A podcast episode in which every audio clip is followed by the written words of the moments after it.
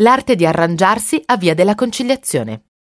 L'arte di arrangiarsi è una commedia del 1954 diretta da Luigi Zampa ed interpretata da Alberto Sordi.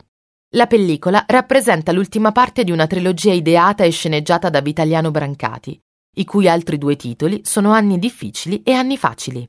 Nel film Alberto Sordi è Rosario Scimoni, detto Zasà, un opportunista senza scrupoli, nipote del sindaco di Catania sempre pronto a schierarsi con chiunque possa aiutarlo e a cambiare casacca ad ogni alternanza politica per trarne profitto personale. In una scena del film, il protagonista viene ripreso lungo via della conciliazione e qui, vista la vittoria della democrazia cristiana, passa senza vergognarsi dal PCI alla DC. Questa strada venne aperta dopo l'abbattimento della cosiddetta Spina di Borgo, su progetto degli architetti Piacentini e Spaccarelli e fu terminata nel 1950 con l'erezione di due file di obelischi.